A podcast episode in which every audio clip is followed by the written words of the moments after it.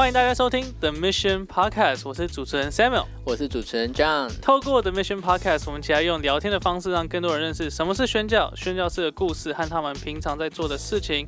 并帮助大家知道你如何可以实际参与在当中。我们也会邀请不同宣教领域的专家来到节目上和我们一起分享，所以欢迎大家放轻松，和我们一起踏上这个旅程。嗯，那这一集其实非常的特别，是我们首度呢邀请到之前有邀请过的讲员。没错，没错。对，但是我们上次其实有一点失礼啊，就是上次其实我们是在邀请他另外一场讲座，然后我们就把他讲座的内容就是直接挪用到 podcast， 然后把它放到 podcast， 而且我们还忘了跟他说我们要上。对对，然后 是, 然后是偶然巧遇的时候，然后跟他说：“哎、欸，你就是下礼拜会上 podcast 哦。”然后说：“哈，什么？我竟然要上 podcast？、啊、我不知道。”然后就是对，对，非常的抱歉。那时候我们还比较不成熟稳重，我们现在有因为接受了一系列的宣教实习的课程，我们有变得比较成熟一点。嗯，终于，虽然刚刚录音的设备还是出了问题。求主怜悯我们。对，好，但是我们今天就是要来欢迎我们的呃联合差传事工促进会的秘书长，以及他接下来呢也即将要前往泰国，正在预备宣教路程的 Thomas， 我们欢迎他。呃，嗨，大家好，我是 Thomas。对，那其实我们之前在邀请 Thomas 就是上我们的讲座的时候，那时候其实我们都还没有听说他要去泰国。对对，那我们是这几个月才接到这样的消息说，哎，他们是在准备要去泰国宣教了。嗯、那我想要问一下 Thomas， 就是你是不是已经酝酿很久了？因为之前没有听到这样，那你是这个过程到底发生了什么事情？是是没发生什么事情啦，但是酝酿很久，其实也不算久，应该是说一直以来就是因为工作服事的关系，也希望自己能够有一些休息的空档、嗯、休息的时间，你也总不能都不做事。我不会用说安息年这个这个专有名词，就是说，哎、欸，你每个人走到一个工作一个阶段，你总是希望可以有休息。那因为我在呃联合差传的服事，就是做这个跨文化宣教推动，也有七年的时间。嗯、那呃，我也希望说，哎、欸，七年了，然后让自己先沉淀一下，因为过去这七年自己不管是接触的，或者是分享的、听见的、看见的，都带来了一些。重新对于宣教工作有不同的思考，嗯嗯，对，那所以我在跟我的呃理事会们的这些大前辈们提出说，哎、欸，我想要先休息，嗯嗯，那其实他们都蛮乐意的，但是想一想，那你休息要要做什么？你可以去进修，还是那既然我是做我推动鼓励大家去参与跨文化宣教走出去，嗯，那自己其实并没有太多。呃、一线工厂的经验，呃，过去在做社服工作的时候有有短期的，但是我我我觉得 那, 那时候跟现在的思维不太一样，因为毕竟在这个工作领域七年的时间耳濡目染很多，所以才会决定说，那我需要有一些自己的主观经历。那最主要还是因为自己在对于宣教推动、宣教动员有了一些不一样的呃观点，因为我们很多时候。我们会鼓励大家用各种方式参与宣教。对，好，然后、呃、我想有听过iMission One的节目的朋友，或是一直以来都有关注iMission One，就大概知道联合差传在做什么事情。嗯、我们、呃、透过教育课程，透过一些讲座活动，然后透过一些、呃、一些论坛，让大家可以更多元、更宏观的来看待整个宣教。但是呃，自己在这个领域里面一段时间之后，就发现不单只是如此。嗯，我们不能只是停在鼓励弟兄姐妹参与就好。嗯，其实最重要的还是，我个人认为，哦、这个以上的立场不代表联合差传，我就个人立场。对，就是嗯、呃，我会觉得我们还是需要鼓励更多的年轻朋友，特别是年轻朋友在人生未来的选择上面，他可以走出去的机会。嗯，哦、那。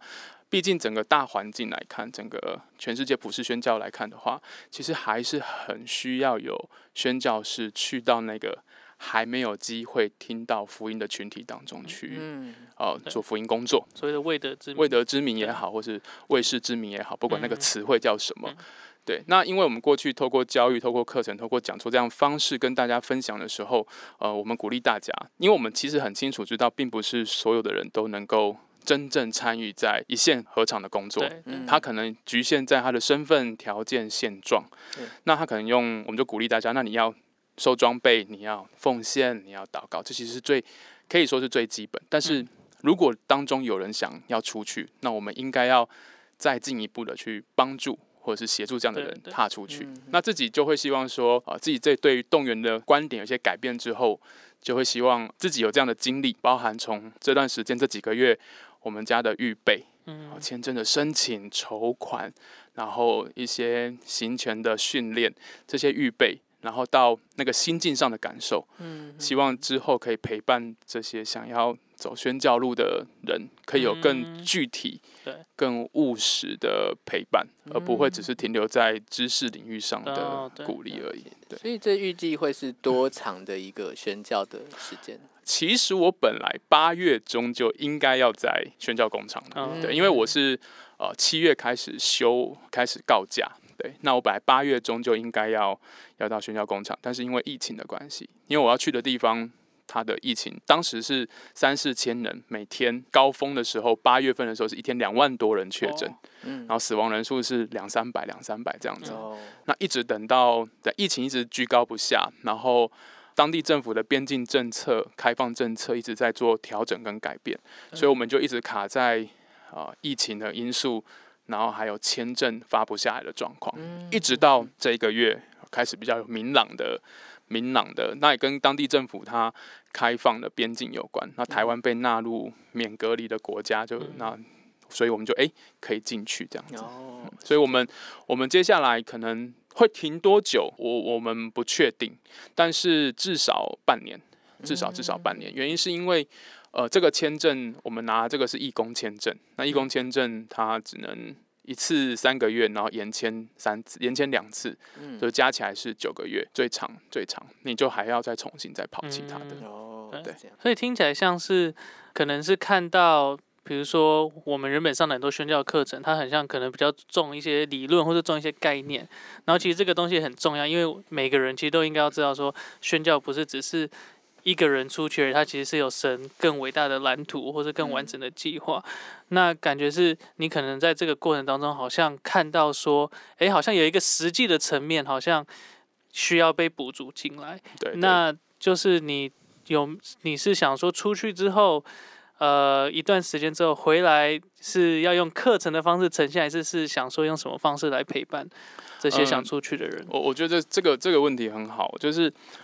应该是说，呃，我们很明确的，并没有打算长期的做宣教工作，所谓长宣工作，去成为长宣的宣教士。我们很不，我们很清楚不是这样，但是我不知道上帝会怎么带啦。这个，这个就是你还是要有个但书嘛，就后面括号。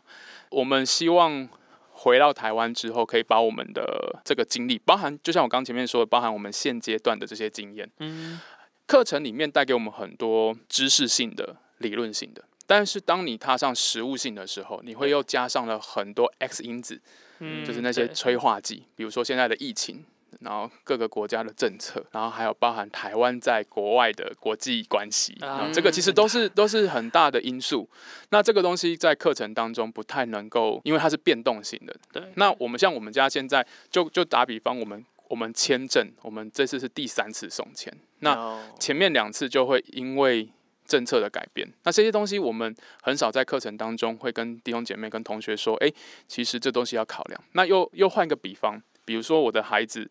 我们都以为呃要出去了，所以我们要啊开始整理这个家里，然后什么东西要交代给什么人，什么东西要准备什么。嗯，其实原本最担心的东西，其实反而是很快就准备好。然后原本其实不是这么担心的，比如说啊孩子他才四岁，所以他应该就是说走就走。哎、欸，反而你开始要花。很多时间，嗯、我刚刚才才在跟其他的伙伴在聊，就是我们现在经历的过去这从我们家四月五月决定要出发，然后开始申请跑流程，到现在这几个月几乎没有一件事情是跟我们计划相同的，几乎是没有。就是你有一些你自己的想象，对，但是实际的操作上来跟你的想象有一段距离，这里面有很多的功课。我我觉得回来是不是有可能透过讲座？有可能透过透过分享，透过课程，或透过各种各种不同的方式，嗯，来来陪伴，或者是来帮助这些真的想要。而且而且我认为其实还有很多地方是需要被厘清的，就是当年轻的弟兄姐妹或弟兄姐妹想要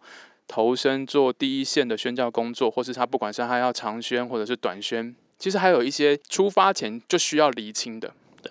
我我比如说我夫妻，还有一些夫妻的问题、嗯、夫妻的状态、家庭的问题、亲子的问题，还有一些怎么样去面对自己。我我觉得宣教并不是不要把它圣化了，就是觉得啊、嗯哦、宣教，而是反而是它其实是我们基督信仰生活的另外一个延伸。只是说我们今天会强调的是说，不管你在本地，又或者是我们看到普世上的需要，有机会到跨文化去的话，那你还是要回来面对你的信仰生活的本质啦、嗯、对, 对，所以我觉得回来之后各种方法都有可能、嗯、对，各种方法都有可能。我还蛮好奇你刚刚说你想象有一些很困难，结果后来好像还好，然后有一些就是比较觉得应该会容易的反而要花很多时间，可以举多一点例子？好，比如说我我我是一个计划控，我是一个很严重的计划控，我太太都说我是杞人，杞人忧天，杞人忧天。对，她说：“哎、欸，你是杞人这样子。”然后，然后我就像我就会想说：“哎、欸，我的家里、哦、我有很多有一些书、衣服等这些东西，还有我一些收藏，哦、乐高这样。嗯”那我会想说：“哎、欸，这东西要怎么放？这东西要怎么放？这东西要怎么收？要怎么打包？”然后我大概很早就开始计划这件事情，但是乐高也要带到泰国。哦，嗯、呃，对，这是你的乐高，还有孩子的孩子的乐高，我的我的我的没有孩子的乐高，我也有我的乐高啦，只是说我们会有，对，不好说，好，那那我们就会，我就会开始想说，这个箱子要装什么，这个东西要装什么，然后我们我们在我们家有一个大橱柜，然后我就把我们要做的事情，出发前要做的事情写成便条纸，然后贴上上去，贴在右边的橱柜上，哇，然后每做完一件就撕下来贴左边，哎，我就。等到左边贴满了，表示我们要出发了。对，最有趣的是永远撕不完，我会一直加便条纸上去，然后哎、欸，这个还没做，这个还没做。但是你会发现，其实我我在做的就是那种整理衣服、整理书，但是这些事情其实很快。嗯，对。但是我我我会因为那是我在意的东西，所以我会花很多时间，特别是书这样的东西。嗯。但是像我们就像我刚刚提到说，孩子，哎、欸，孩子现在因为我孩子念幼稚园中班，嗯，然后我们前两天刚才跟老师说，啊、呃，老师，呃，小朋友要。我们我们家可能在半个月内就要出发了，然后呃，可能要办休学啊，然后回来要重新抽签。台湾有台湾的教育制度嘛，嗯、那老师就马上告诉我们说，哦，怎么做，你可以怎么做，你可以怎么做。但是这东西都是我们从来没有想过的，对，嗯。然后还有一些流程要走，然后我们还要后来就想说，哎，要不要让孩子跟班上的这几个月相处下来的好朋友们 say goodbye，、嗯、然后要不要帮他准备小蛋糕请大家吃， 对，嗯、对，然后要怎么跟孩子沟通？我就跟我孩子讲说，我们要去。我们要出国喽，我们要去多久？那他对时间没有概念，他什么时候回来？ Oh. 你下次过生日的时候，那下次生日什么时候？这就是就是就是这些东西，你反而觉得没什么问题，只要稍微交代就好。对对。但是反而是要花时间沟通的。嗯。然后中间有一些历程，其实我们经历了一些转折，包含我们第一次、第二次签证办理之前遇到的一些呃挑战。嗯。都其实都还蛮蛮让我们。受挫的，嗯，然后这些受挫都会让你质疑你这一趟行动的价值，嗯，没错，啊，对，原因其实就是，比如说我们是短宣，其实我们不算，我们不是长宣，我们只是短宣。我说我要出国短宣，有必要搞得这么复杂吗？嗯，我要募款，全额募款，然后我要跟人家解释，分享。然后我还要跑签证，我还要弄、哦、我有车子，我有房子，我要交代房子怎么处理，车子怎么处理，然后我就就搞得我好像要要去长宣一样。然后协助我们的差会也也也开玩笑跟我们说，你们大概是我们少数看过要去短宣，结果前面前置作业这么长的，因因为短宣相对的容易快速，嗯，但是我们的状态就变得很不一样，因为疫情。对对，然后因为一些不定的变数一直存在，这些东西都都是很很实际的，嗯，甚至这里面就会出现夫妻之间的讨论，嗯，然后我们还要再想回来之后，讨论是比较委婉的用词，啊，嗯，对， 对， 对，比较用力的去表达自己彼此的想法，对，然后然后回来之后，你要就刚刚像有问的，我虽然 Samuel 问的，我们要回来要做什么，嗯，嗯然后这些，那我又是我就开始想我回来要干嘛，嗯，一直到这阵子才比较。我我觉得这三这四五个月其实消磨掉很多性格上的挑战了，就哎、oh. 真的学习去真的去等，然后真的学习，与其说放轻松，不如知道说其实真的都在上帝掌权里面，然后对于时间，对于什么时候出发，就没有那么的，就比较释怀了，嗯，比较释怀。了解。我很想要补充一下，因为其实我们最近的状态也跟 Thomas 很像，对我们也是也算是短宣啦。其实我们目前就是先规划去两个月，然后可能好一点的是因为它是免签国家，嗯，但是又因为它是免签国家，所以又有很多的负责，因为他们最近的那个疫情又爆了，所以我们原本就想说，哦，免签国家没关系啊，就是我我都打疫苗啦，就是给他看应该就可以了。然后没想到就是刚才他们想要就是那个变化嘛，就是你以为 OK 的，嗯，然后谁知道会突然来一个变化，谁知道那个国家百姓就是很不受控，然后就硬不打疫苗还是什么，然后就很喜欢出出门，然后感染，嗯，然后就那个国家，嗯，反正那一区的整个疫情目前都在爆炸当中。对。然后他们最近就说，嗯，好，我们要封城了。嗯。他说哈，谁都没有想过说，就是怎么会突然就这样封城？所以就我以为哦，免签很方便，但是结果就遇到像这样的事情，就是我们现在要再重新想，就连我到刚刚都一直在查机票、查入境的办法什么的，就是你会花很多时间，根本没有花什么时间在想说我们去那边做的事工是什么。你前置的作业就要预备很多东西，然后现在就是真的疫情的情况下，出国真的跟以前差很多，嗯，对，所以身边人都觉得我们要去长宣啦，我就说，哎，欸，明明就是去两个月啊，干嘛要还送？对啊，然后大家都以为你就是要去很久这样。对，对啊，就我觉得心态上，对我觉得现在现在看待，不管说你是要去短宣或是长宣，你你现在看待离开这个国门，还有你的身份，然后，嗯，然后会。就像就像你身边也会有一些呃长辈啊，也会挑战你，对啊，你你一定要现在嘛，好，嗯，然后也会有人也也会有人去问说，你们这样做到底有没有很明确从上帝而来的呼召啊？哦，怎么会是这个时间啊？啊，你的感动是什么？其实就变成说，我们正在经历我们在课程当中在跟弟兄姐妹分享的那种可能性，嗯，然后我们在尝试体会。这一些也许过去你们节目上有访问到很多的宣教士他们所经历的事情，那这个其实久而久之成为我们的养分，嗯，这些养分是不是能够让未来在做宣教推动上面它能够更成熟，嗯，然后它在宣教推动上面它能够更、呃、更相信不是知识理论高过于一切，我觉得这其实是对我们、嗯、对我跟我太太对我们一家来讲都是蛮大的转变，哦，嗯嗯嗯，对，所以因为原本你在联合差传的时候做的其实就是动员的一个部分，然后现在感觉就是要变成第一线的时候，嗯，你自己会有很需要调整的部分吗？我我应该说我有很多的想象，嗯，对，就是你想看你你脑袋里面的的的思维，包含你出去跟人家分享，包含你看过这些大型会议，听过这些讲员，然后收集这些数据资料、课程。你有很多的想象，嗯嗯，但是当你真的要要开始往前走的时候，开始要踏出这一步的时候，你会发现你想象一个一个被破灭。对，我我记得我在做，我们开始在做这个要出发前的训练，行前训练，差会有帮我们做一个行前训练。嗯，那这个训练呢，它它的它的它的方式就它就是要让你知道一件事情，就是。你所想象的跟你所设定的目标跟实际到底距离有多远，嗯，就发现非常远，超级远。那那这个远不是我我讲的远，其实呃，它很难具体去形容它到底多远，但是心态上就有很大的很大的落差。嗯，然后开始开始在那个行前训练的时候，他开始跟你谈很多。我我我觉得这个不不仅适用于一个。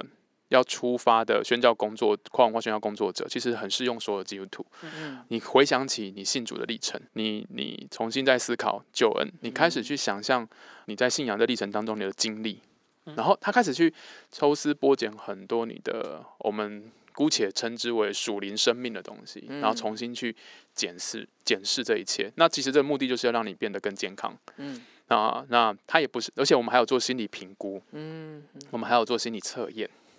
甚至还要做健康检查，嗯，甚至还被问说你们有没有怀孕，哦，其实这些这些都很细节，非常非常细节。那这些东西问题本身是一个你要去回应的，嗯，回应这个问题过程当中有很多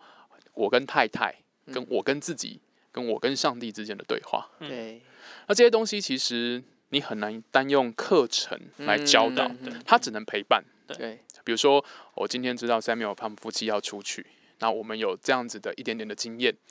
或者是我们有这样的感受，那我们就可以聊很多东西，嗯，我们就可以彼此分享很多东西，嗯，对，你你不可能把十年前的经验再继续的复再再再放到现在的环境。那你说疫情会过，对，疫情会过，嗯，但是疫情对于整个全世界这种移动其实带来很大的冲击跟改变的时候，嗯，跨文化宣教工作要重新思考，但是这不会去影响到说，嗯，我们决定要不要出去，我觉得不会因为疫情去影响你决定要不要出去，而是你要重新去思考说我的现在状态我要多做哪一些东西的评估，就就像比如说我们很早就打完疫苗，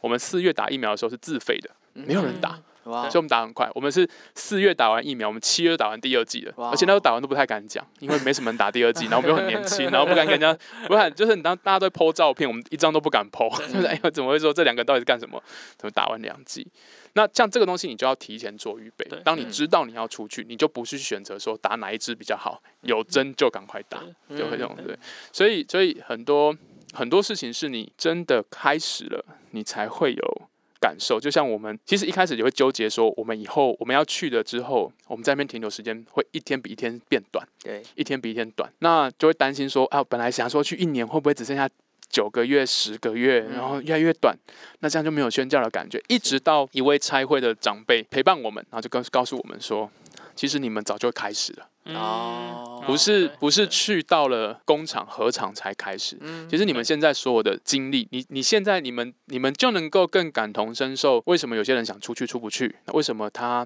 他面对到的挑战是什么，他的心理状态是什么，那你当你有这样的感受的时候，你你你就可以尝试去陪伴这些人，帮助他们，嗯，对，那其实这是一群我我一直认为推动工作是呃很多人来认识宣教很好，很多人来参与宣教很好，嗯，但是走出去的它仍然是那个少众的，对，它不是一个量化出来的结果，它还是还是有一些特定的群体，嗯，那这些群体需要被 member care。所以我觉得这样听完，至少就会觉得说，哦，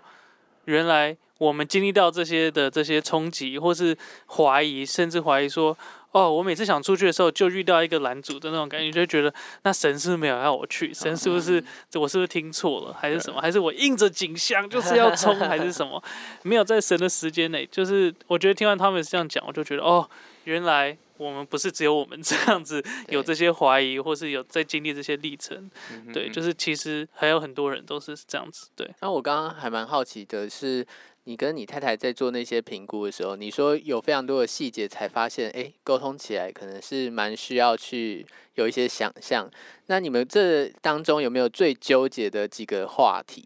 哦，有啊，我我我我举个实际例子，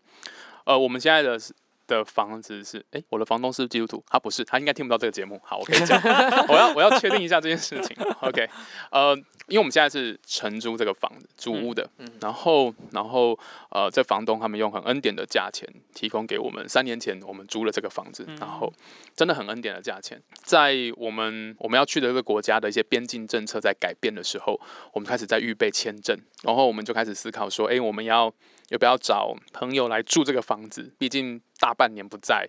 房子空着。你也知道，空着就长灰尘什么的，嗯，然后还是，然后或者是说，我们也想说接待一些宣教师来，嗯，来住家里这样。就在我们在思考房子要怎么样安排人的时候，突然房东就传了个 message 告诉我们说，呃，他要提前跟我们解约。哦，哦，就很很突然，非常突然，然后我们就很好奇说我们发生什么事情。那房东其实他的意思，其实他提前解约，其实是在合约的合约当中的效期内，就是他提前两个月告诉我们，他说我们想跟你们解约，然后因为呃我们希望调整房租，他他他用提前解约，然后涨房租的方式，哦，他没有说哎，他没有说我，哦，现在跟你讨讨论要不要涨房租，他用提前解约，嗯，然后。如果然后他把房租调到他心中理想的价位，然后再问你们要不要续租，嗯，然后那时候其实就啊，怎么突然来这件事情，就是出其不意。然后房东给我们的 deadline 时间是十一月底，哦，就是现在，哦，就是十一月底，嗯，就是说哦，提前解约就到十一月底。哇，那时候就开始，我跟我太太就两个思维，我的想我的想法是十一月底就十一月底啊，我们就。就停止，我们就大有信心，我们就去找小仓库，我们就把东西都搬回搬回呃我是彰化人，就搬回彰化老家，然后刚好我们反正我们就决然一生放下一切，然后我们就出发就解约。其实我其实心里是有点不太高兴的，就是说这房东用这种方法在涨租哦、喔。当然他涨租我合理，因为他其实租给我们是非常优惠的价钱，这个我能理解他涨租的理由。那我太太就就觉得不行，她觉得风险太大。嗯、喔，如果回来没有房子呢？如果我们出去时间延期呢，他就开始想了很多的可能，两个在这部分就开始有很大的想法上的差异。但是，但是怎么办？那那时候我做了个决定，我去徒步环岛。对对对对对对对，我本来以为你们这一集是要找我聊徒步环岛，其实其实前阵子我就徒步环岛，呃，我我走了七天而已，我走了一小段，因为那时候也不知道什么时候要出去啊，我也没事做啊，对啊，然后我想说那那我就来做我想做的事情。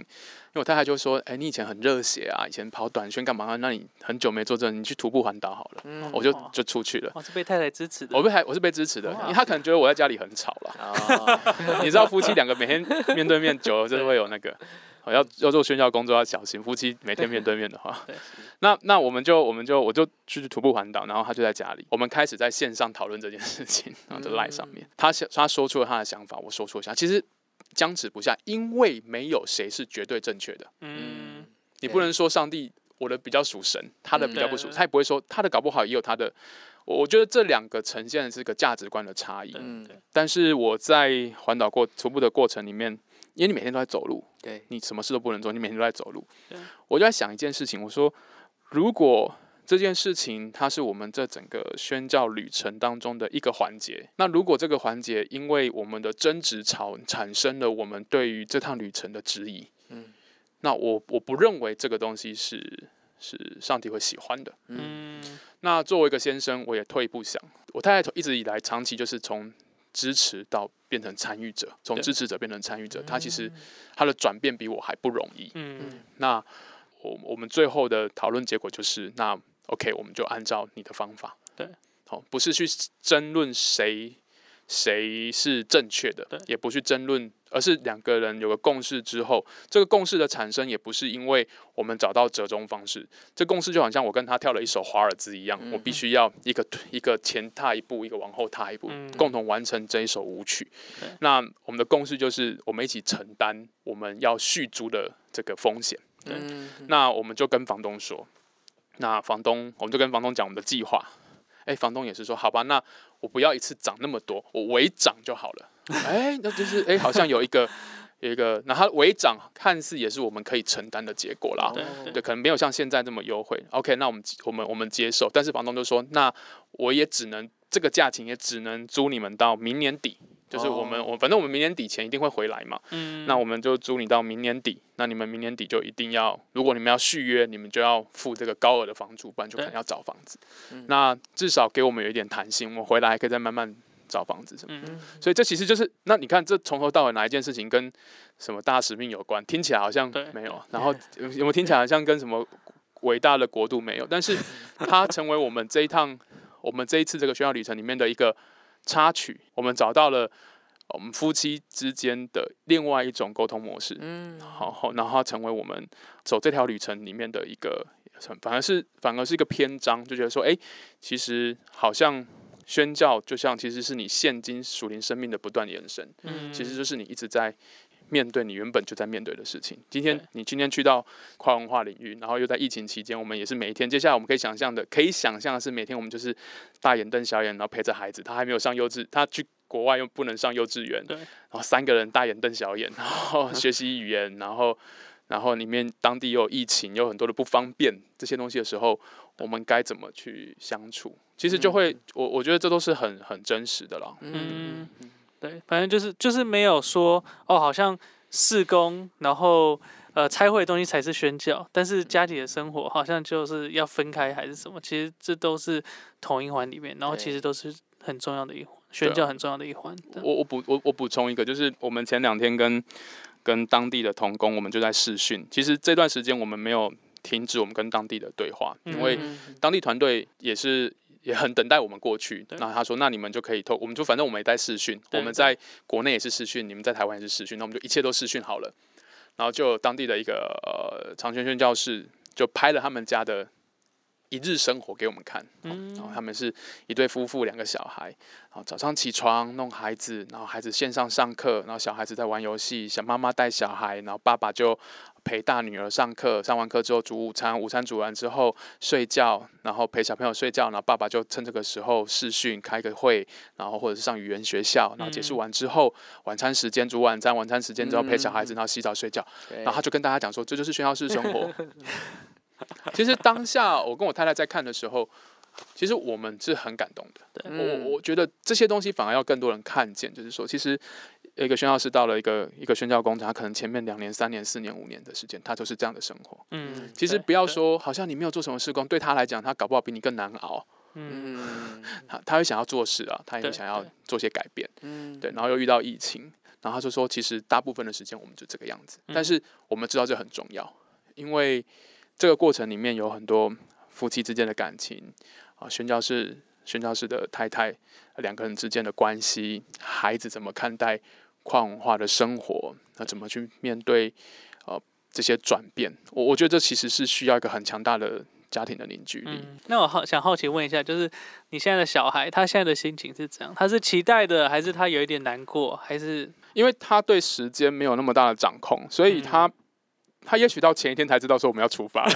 但是我们在在四五月的时候，也是差会有经验的前辈就说，你从现在开始就可以跟他讲当地的一些故事。嗯，那我们小朋友最容易入手的就是吃啊，然后到底有什么好玩的？对，那我们就去买了一些书，然后特别要找漫画书的，而感谢主就是有这样的书籍，嗯、台湾真是出版王国啊，就什么都有。然后找到这样的书籍，然后告诉他说，哎、欸，这是什么？这个你喜不喜欢吃？然后说喜欢喜欢，然后就把他一个印象就说，我们就去那边吃这个，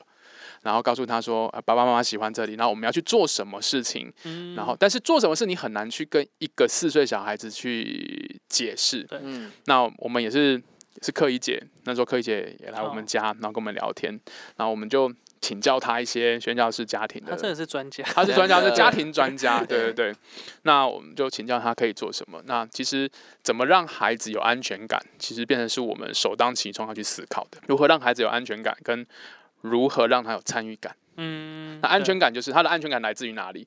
呃，好听一点是爸妈，那我们不可能离开他身边，所以就不用就不用说了。其实第二安全感就是玩具。对，所以刚刚前面讲乐高，哦、就是我们就我们就拿了一个行李箱说，说这一箱。你可以装得进去的东西，你都装，哦、所以你可以带去的，嗯、就是大到娃娃，小到乐高，好、哦，这就是这是你的行李箱。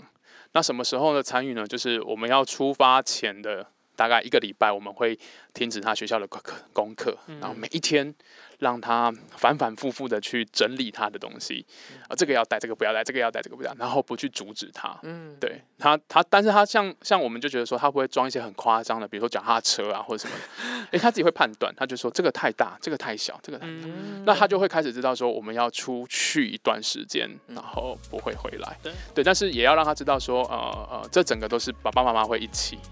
对，所以他他有期待吗？我看不出他的期待，但是也还看不出他的那种抗拒啦。对对，倒还好。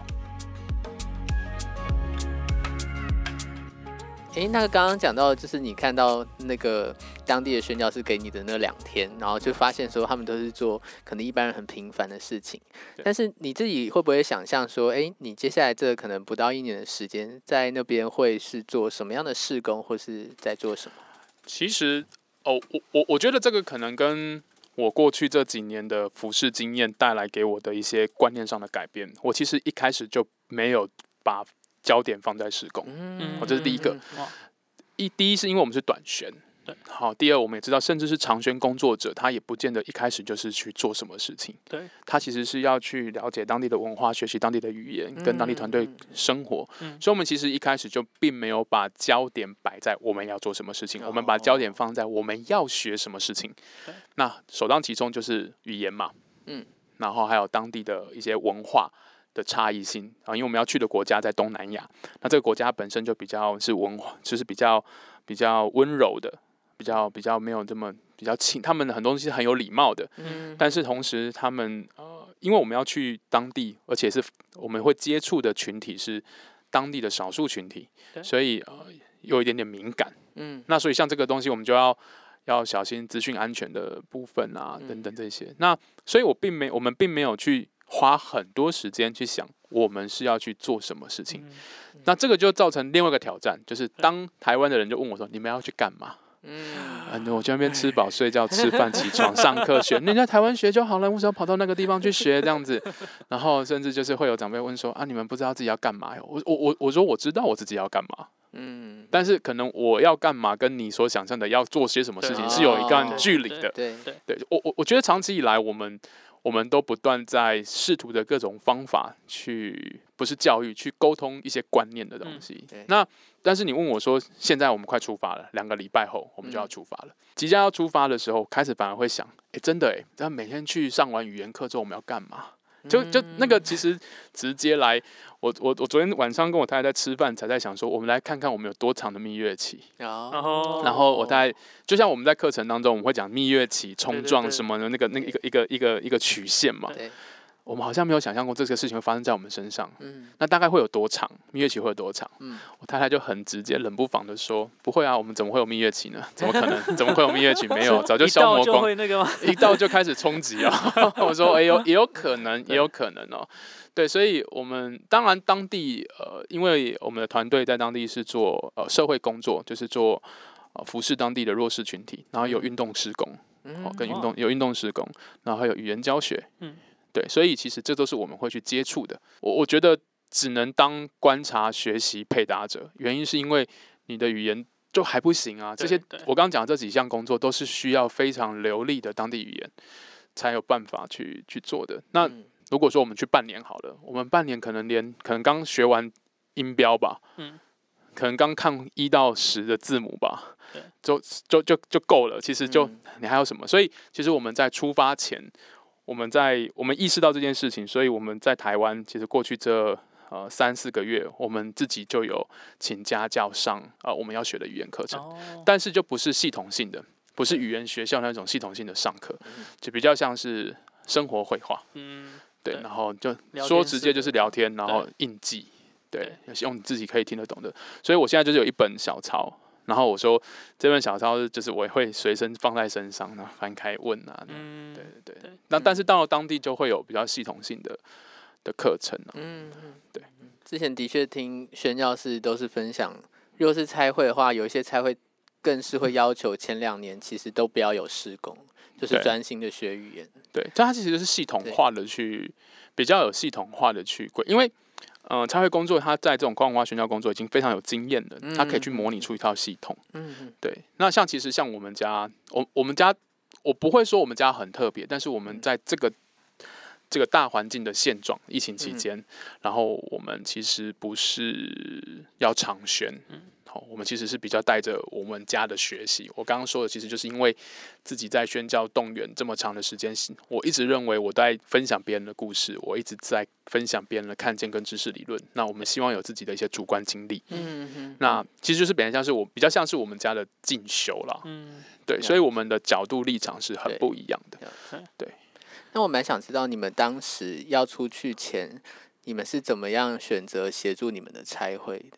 尤其你在联合差传接触过这么多的差会，哎这个、你就挖洞给我跳。哎、其实应该是说，其实其实我。我我换个方式说，就是如果过去这几个月我没有透过差会去申请，跟透过差会的机制走这一套短宣路，其实我会认为更辛苦，嗯，会有更多的未知。对，我我打比方哦，嗯，像我们现在要去的这个签证，它就是需要当地差会在当地的当地就就是要差会统的宣教士在当地，然后有完整的事工，有立案的机构，才可以向当地政府申请我们现在要入境的工作证明。嗯，嗯不然其实我们只能拿旅游签，是那旅游签就是六十天就回来了，对不对？所以其实这个都是需，就是很受差会系统、差会机制里面的帮助。嗯、然后包含我们前面讲的，其实如果你问我这段时间最大的学习是。其实是差会给我们的行前训练，我们一个礼拜上一次课，每一次两的两到三个小时，苦难神学，然后这种很扎实的东西，然后你说宣教吗？其实它也不像说 Perspective Carols 讲这么多，跟都是跟宣教有关，它还有很多东西是生命灵命造就的东西，然后更冲击，然后用一个宣教的观念来看待。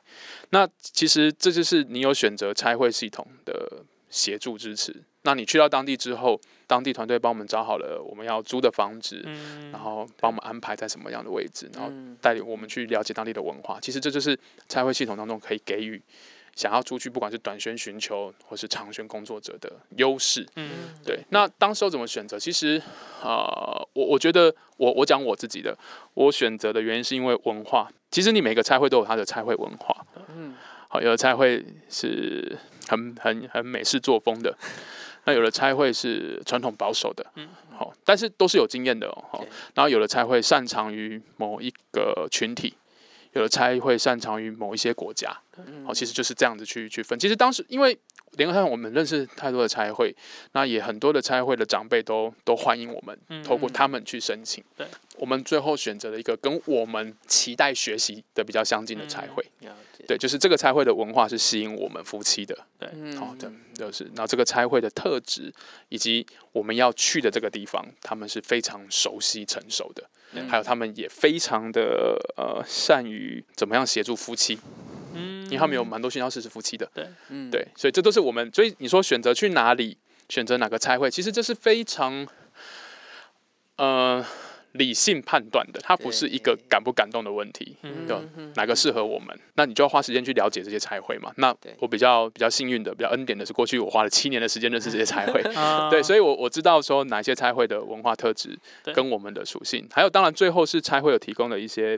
呃呃宣教工厂的选择，然后我们就很理性的去判断，然后最后选择了我们要去的这个地方，所以帮助非常大，非常大。嗯，我蛮好奇，就是刚刚有讲到说你太太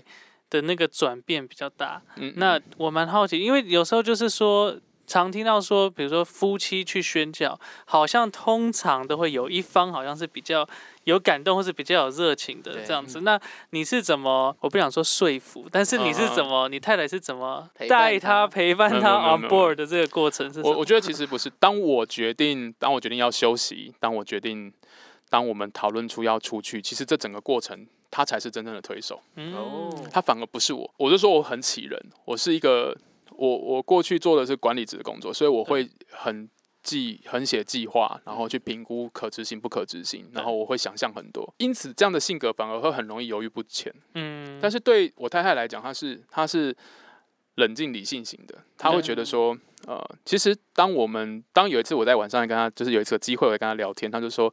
其实我早就知道你会做出这样的决定。他说他早就知道我会决定，我们如果可以的话去一线工厂看看。他说我早就知道你会做出这样的决定，只是不知道是这个时候。所以当当你有这样的想法的时候，我当然是全力支持，甚至我是鼓励的。嗯，对。甚至这段时间我们中间我们遇到很多的，比如说我甚至会觉得说，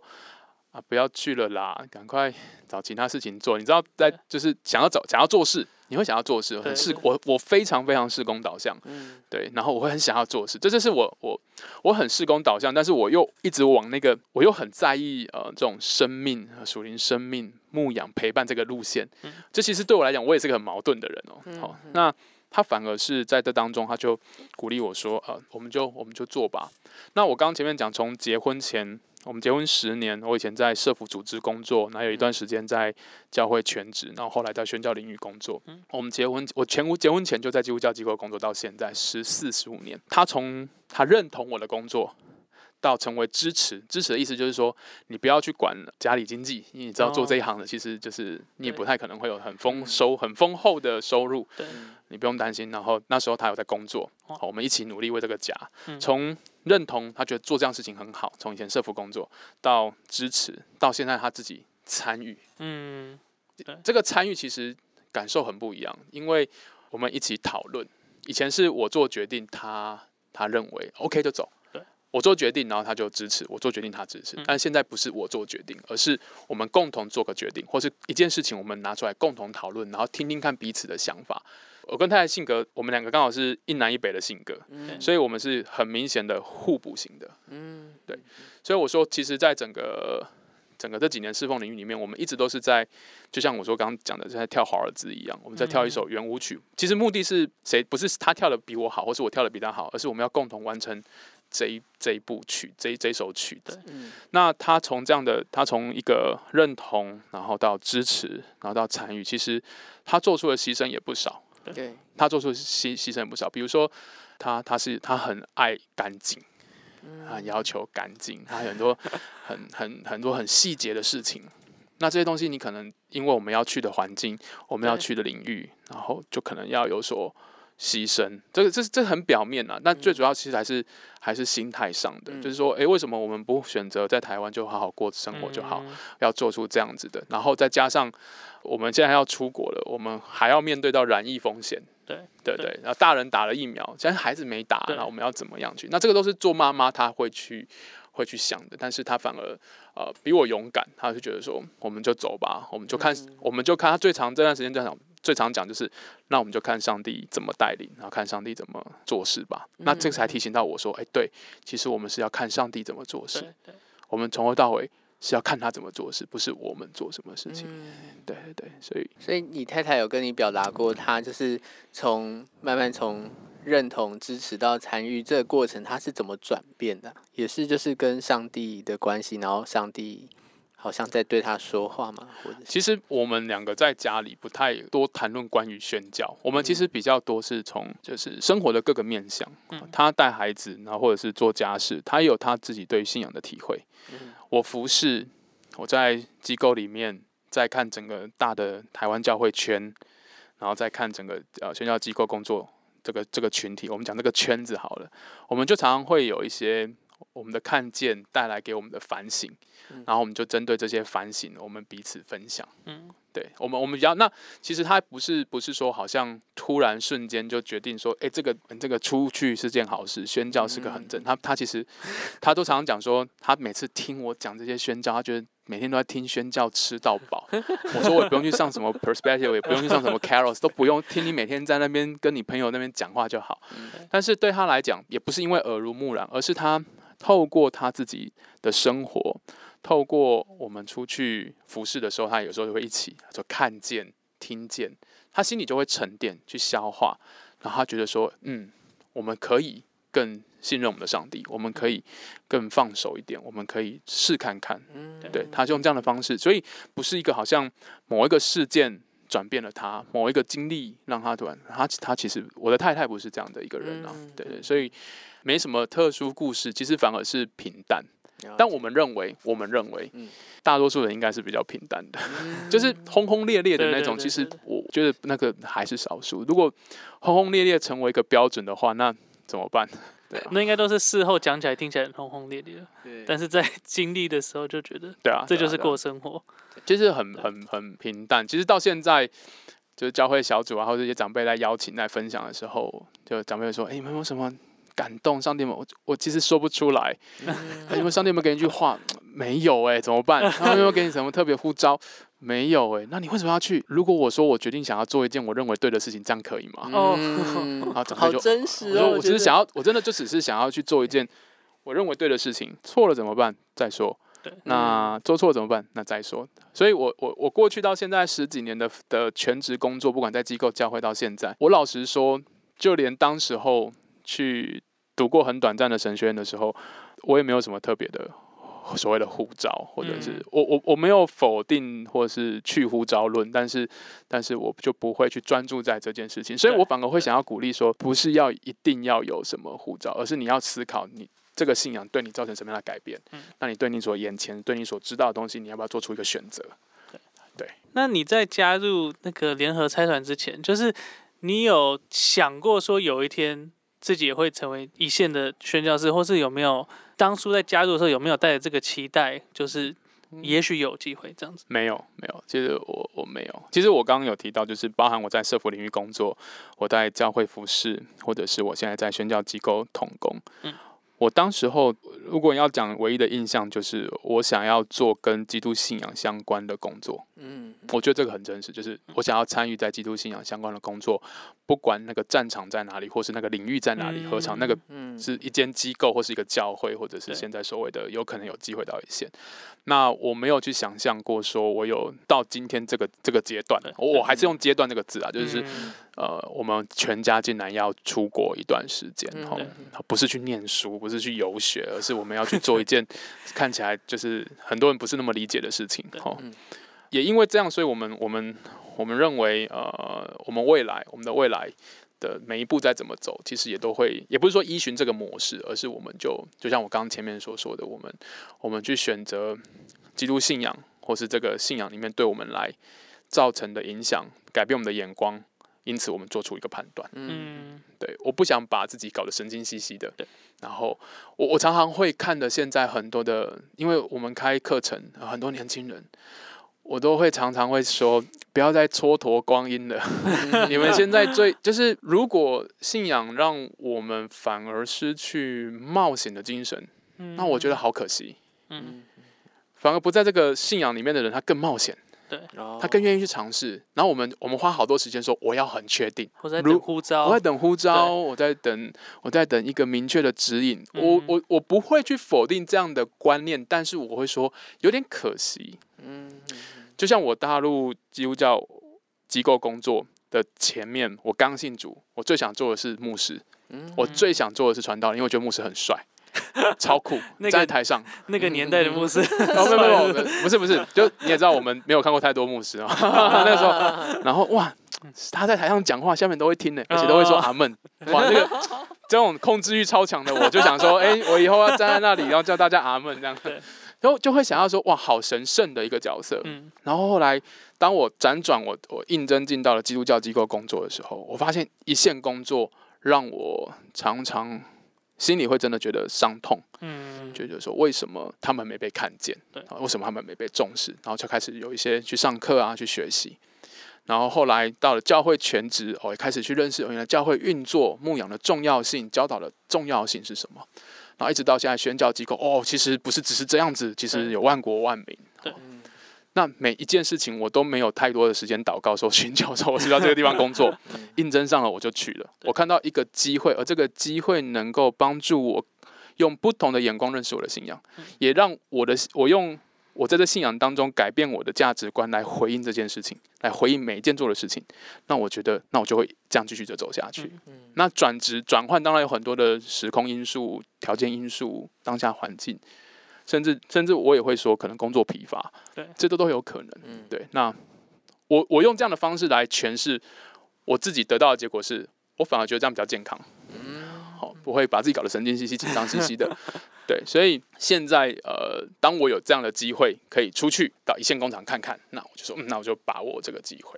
对，那会不会承担风险？会，其实所有工作都会有风险。对，所有的。不管是任何的领域里面，因为我觉得有些年轻人或者有些人，他们可能在找的是那一个目标，然后那一个梦想的那个 dream job 那个工作这样子。但是像听你刚才讲，就是哎，人生是不同阶段的，不同阶段有不同的神带领我们去的地方或是使命。那甚至是我们在过程中，其实我们就觉得我们在生活，我们也没有觉得是神特别带领或是呼召什么，但是。我们还是回头看就觉得，嗯，是神的带领这样，但是就是是很自然而然的。这样的转变对我来讲，不要只是说宣教或是社会服务工作，或是教会牧养，或是什么门徒训练等等这一些。对我而言，我更期待以后在做的事情，或是以后想要更多投入花时间的，反而就是怎么样有机会去传递、影响，甚至去帮助陪伴。我, 我, 我们的基督，我们基督信仰的价值观其实是需要很大的重整，嗯、要跳脱出宗教框架，要跳脱出事工框架，嗯、要跳脱出可能是文化框架，嗯。它可能有很多东西值得我们去探索，很多东西值得我们去冒险跟尝试。嗯、对，然后这但是但是呃，唯一不变是真理不变。嗯、但是我们都可以带着一种我们我们用好奇、发问甚至怀疑的角度。这不是试探上帝，这反而就是我我我认为，如果没有经历过怀疑的相信，它其实是危险的。嗯、其实那个那个，你需要有一个过程。你做宣教工作也是，不是只是强调说我们一定要去，我们都是去跨文化，跨文化非常重要。我们为什么会倡议？是因为整个大环境的需求。哦、但是我们会告诉大家说，投入宣教工作还有一件事情，我会希望传递的是，还有一件事情更重要，你要去思考，就是你现在的光景跟你现在的状况，不是把自己搞定了，我说我我属灵都健康了，或是说我整个的生命都成熟我才出去，没有，因为不会有这一天，嗯、对对，不会有属灵成熟、生命健康这一天，不会，你一直在被修，但是你必须要去正式面对。就像我说，我们在做 orientation 的时候，上帝透过协谈者、透过训练者光照我们，帮助我们去正视到我们的属灵、我们的生命问题。嗯，那我们要去正视这些问题，你不会瞬间变健康了，那个是一条很长的路。但是你要去正视这个问题，你要去勇敢的去面对这个问题，然后继续的往下走。嗯，那我觉得这个是我们想要，我希望以后能够能够传递出去的。那最后可以以你在宣教的这些年的学习，可以来鼓励一下我们还在等待或是在训练中的准宣教师，他们可能要怎么样来预备自己，或者是他们可以有什么样的心态来让自己走在宣教这条路上？嗯，我觉得刚刚就像我刚前面所说的，我我我觉得我们真的需要有更多元、跟更宽广，并且不急着下判断、论断的眼光来看待整个大环境或是宣教的需求。然后呃，多一点的去发出你需要被你需要协助的声音，你需要差会帮助，你需要教会帮助，你需要宣教师帮助，多一点求救，就是说我们真的遇到了一些状况，我们需要被帮助，不要自己闷在葫芦闷在葫芦里自己自己自己搞。那另外一个其实就是、呃、鼓励大家，如果你很年轻的话，就勇于冒险；然后如果你是长辈的话，就就勇敢的去支持，甚至就是放手去支持这一些我们所谓的第二代、第三代，我们所谓的属灵的接班人，其实他们是，其实就像你要看你的孩子一样，你是鼓励他继续的往前走，而不是告诉他说摔倒了小心不要去碰这个，而是要鼓励他站起来继续的往前走。嗯、那我我觉得要出去宣教的人，他很需要被支持跟同理。嗯、然后我我讲开玩笑，就是我说我过去这段时间等候的历程里面，最怕被问到一句话，就是什么时候要出去。我、哦、听到说哦，原来我以前常问人家你什么时候要出去，呃、不要去问人家什么时候要出去。他想他要出去，他早就出去了，没有人想要多待。真、哦、真的，他要出去，他早就出去。嗯、呃，有太多的因素，不要急着下下判断。所以，嗯、呃。勇敢一点，然后把握时间，多给自己多一点尝试的机会，不要害怕，然后扩想办法让自己有很多很多管道去扩张自己的眼光，不是只是局限在基督教世界里面，不是只是一直在看基督教属灵书籍，有很多关乎于这个国际、关乎这个世界、关乎于社会文化，还有很多东西可以去去去探索。对，然后不要急着让自己好像说我需要一个抬头跟身份，我叫牧师、传道或宣教士。我我记得戴季中牧师说过，不是每一个人都可以成为一个宣教士，但是每个都要成为一个传道的人。嗯，你每个都要成为传道者，那你必须用你的生命去传道。嗯、对，其实你你今天在台湾做的事情，跟你今天到宣教工作，你不会因为你在台湾跟到宣教工厂，你每个人变得更圣化，不可能。嗯、对, 对，你还是你。所以，所以我觉得这是每一个人要要正式的看待这一切啦，就是我的状态，我所在的世界，然后我要勇敢一点，我要勇于冒险，我要勇于尝试，我要有多元的眼光。然后至于这些啊、呃，真的在有生之年可能没办法出去的叔叔阿姨姐姐们，哦，就是支持他们，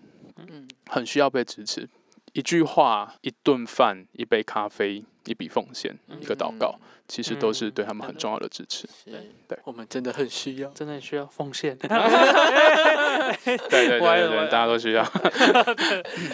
那非常感谢今天 Thomas 跟我们的分享，他我觉得他的分享就是让我们很真实的、很实际的看到宣教士他们在出发之前，甚至他们在当地，他们在面对的是什么？就是我们有时候很多想象，就是呃理论啊，或是哦你的装备够不够啊什么的。但是其实他今天跟我们讲的就是，哎，其实在预备的过程就有很多的很实际要去面对的东西，夫妻的关系、金钱的管理，还有什么签证这些东西，可能不是课程会讲到，但是这些东西也是宣教的重要的一环。嗯，节目结束之前，我们都希望给呃，观听众朋友们，就是一个回应还有行动的机会。那我们称为一颗星，还有三颗星的行动。那一颗星就是比较简单的、比较容易去达成的，每个人都可以去做。那三颗星可能就是不见得是每个人，但是他们就是可能要付上一点点代价才可以去做到的，比较再难一点的，难度比较高的。对，那我们今天很荣幸，就是这两个行动都是由 Thomas 来为我们提供。好 ，OK， 嗯、uh...。我觉得就是第一颗心的话，呃，祷告跟奉献，听起来其实这就是基督基督教信仰当中常听到的两个词，祷告跟奉献。但是它就是它就是关键，它就是最基本的事情，它是人人都可以做到的事情。呃，祷告你必须要持之以恒，嗯，奉献你必须要学习过简约的生活，嗯，对。今天你可以待会可以出去吃一顿五百块的饭，但是你可以决定说，那我等下吃一百块就好，我把四百块留下来，嗯，我可以拿来奉献。好，其实这是需要操练的哈，就是一颗心就是。祷告跟奉献，就是为宣教祷告啦，然后为宣教或宣教士奉献。然后三颗星的话，我我觉得国门会打开啦，然后恢复这个这什么恢复世界秩序，这个我不敢说，但是我们还是会出去。好，如果说你有你你决定有一些短宣的机会，或者是有一些啊、呃、长宣的寻求访宣，我鼓励大家现在可以开始做计划。好，那哦、呃、你可以设定两年到三年。好，你如果可以的话，你可以预备假，你可以存钱。好，那同时之间，你也可以在这个预备两三年当中，你装备自己，你可以去上课，上一些呃跟宣教相关的课程，然后你可以去学习你想去的国家的语言，开始关心三年到两年到三年的关心一个国家，关心一个族群，我我我认为是足够的，嗯、对，去认识他们，然后让让这个成为你的生活当中的一部分。嗯、那我觉得呃时间到了，然后国门打开了，有机会了，就出发。嗯。嗯那我们再次谢谢 Thomas 给我们的鼓励还有分享，谢谢，谢谢，谢谢。那我们今天节目就告一个段落，我是 Samuel， 我是 John， 我们下次见。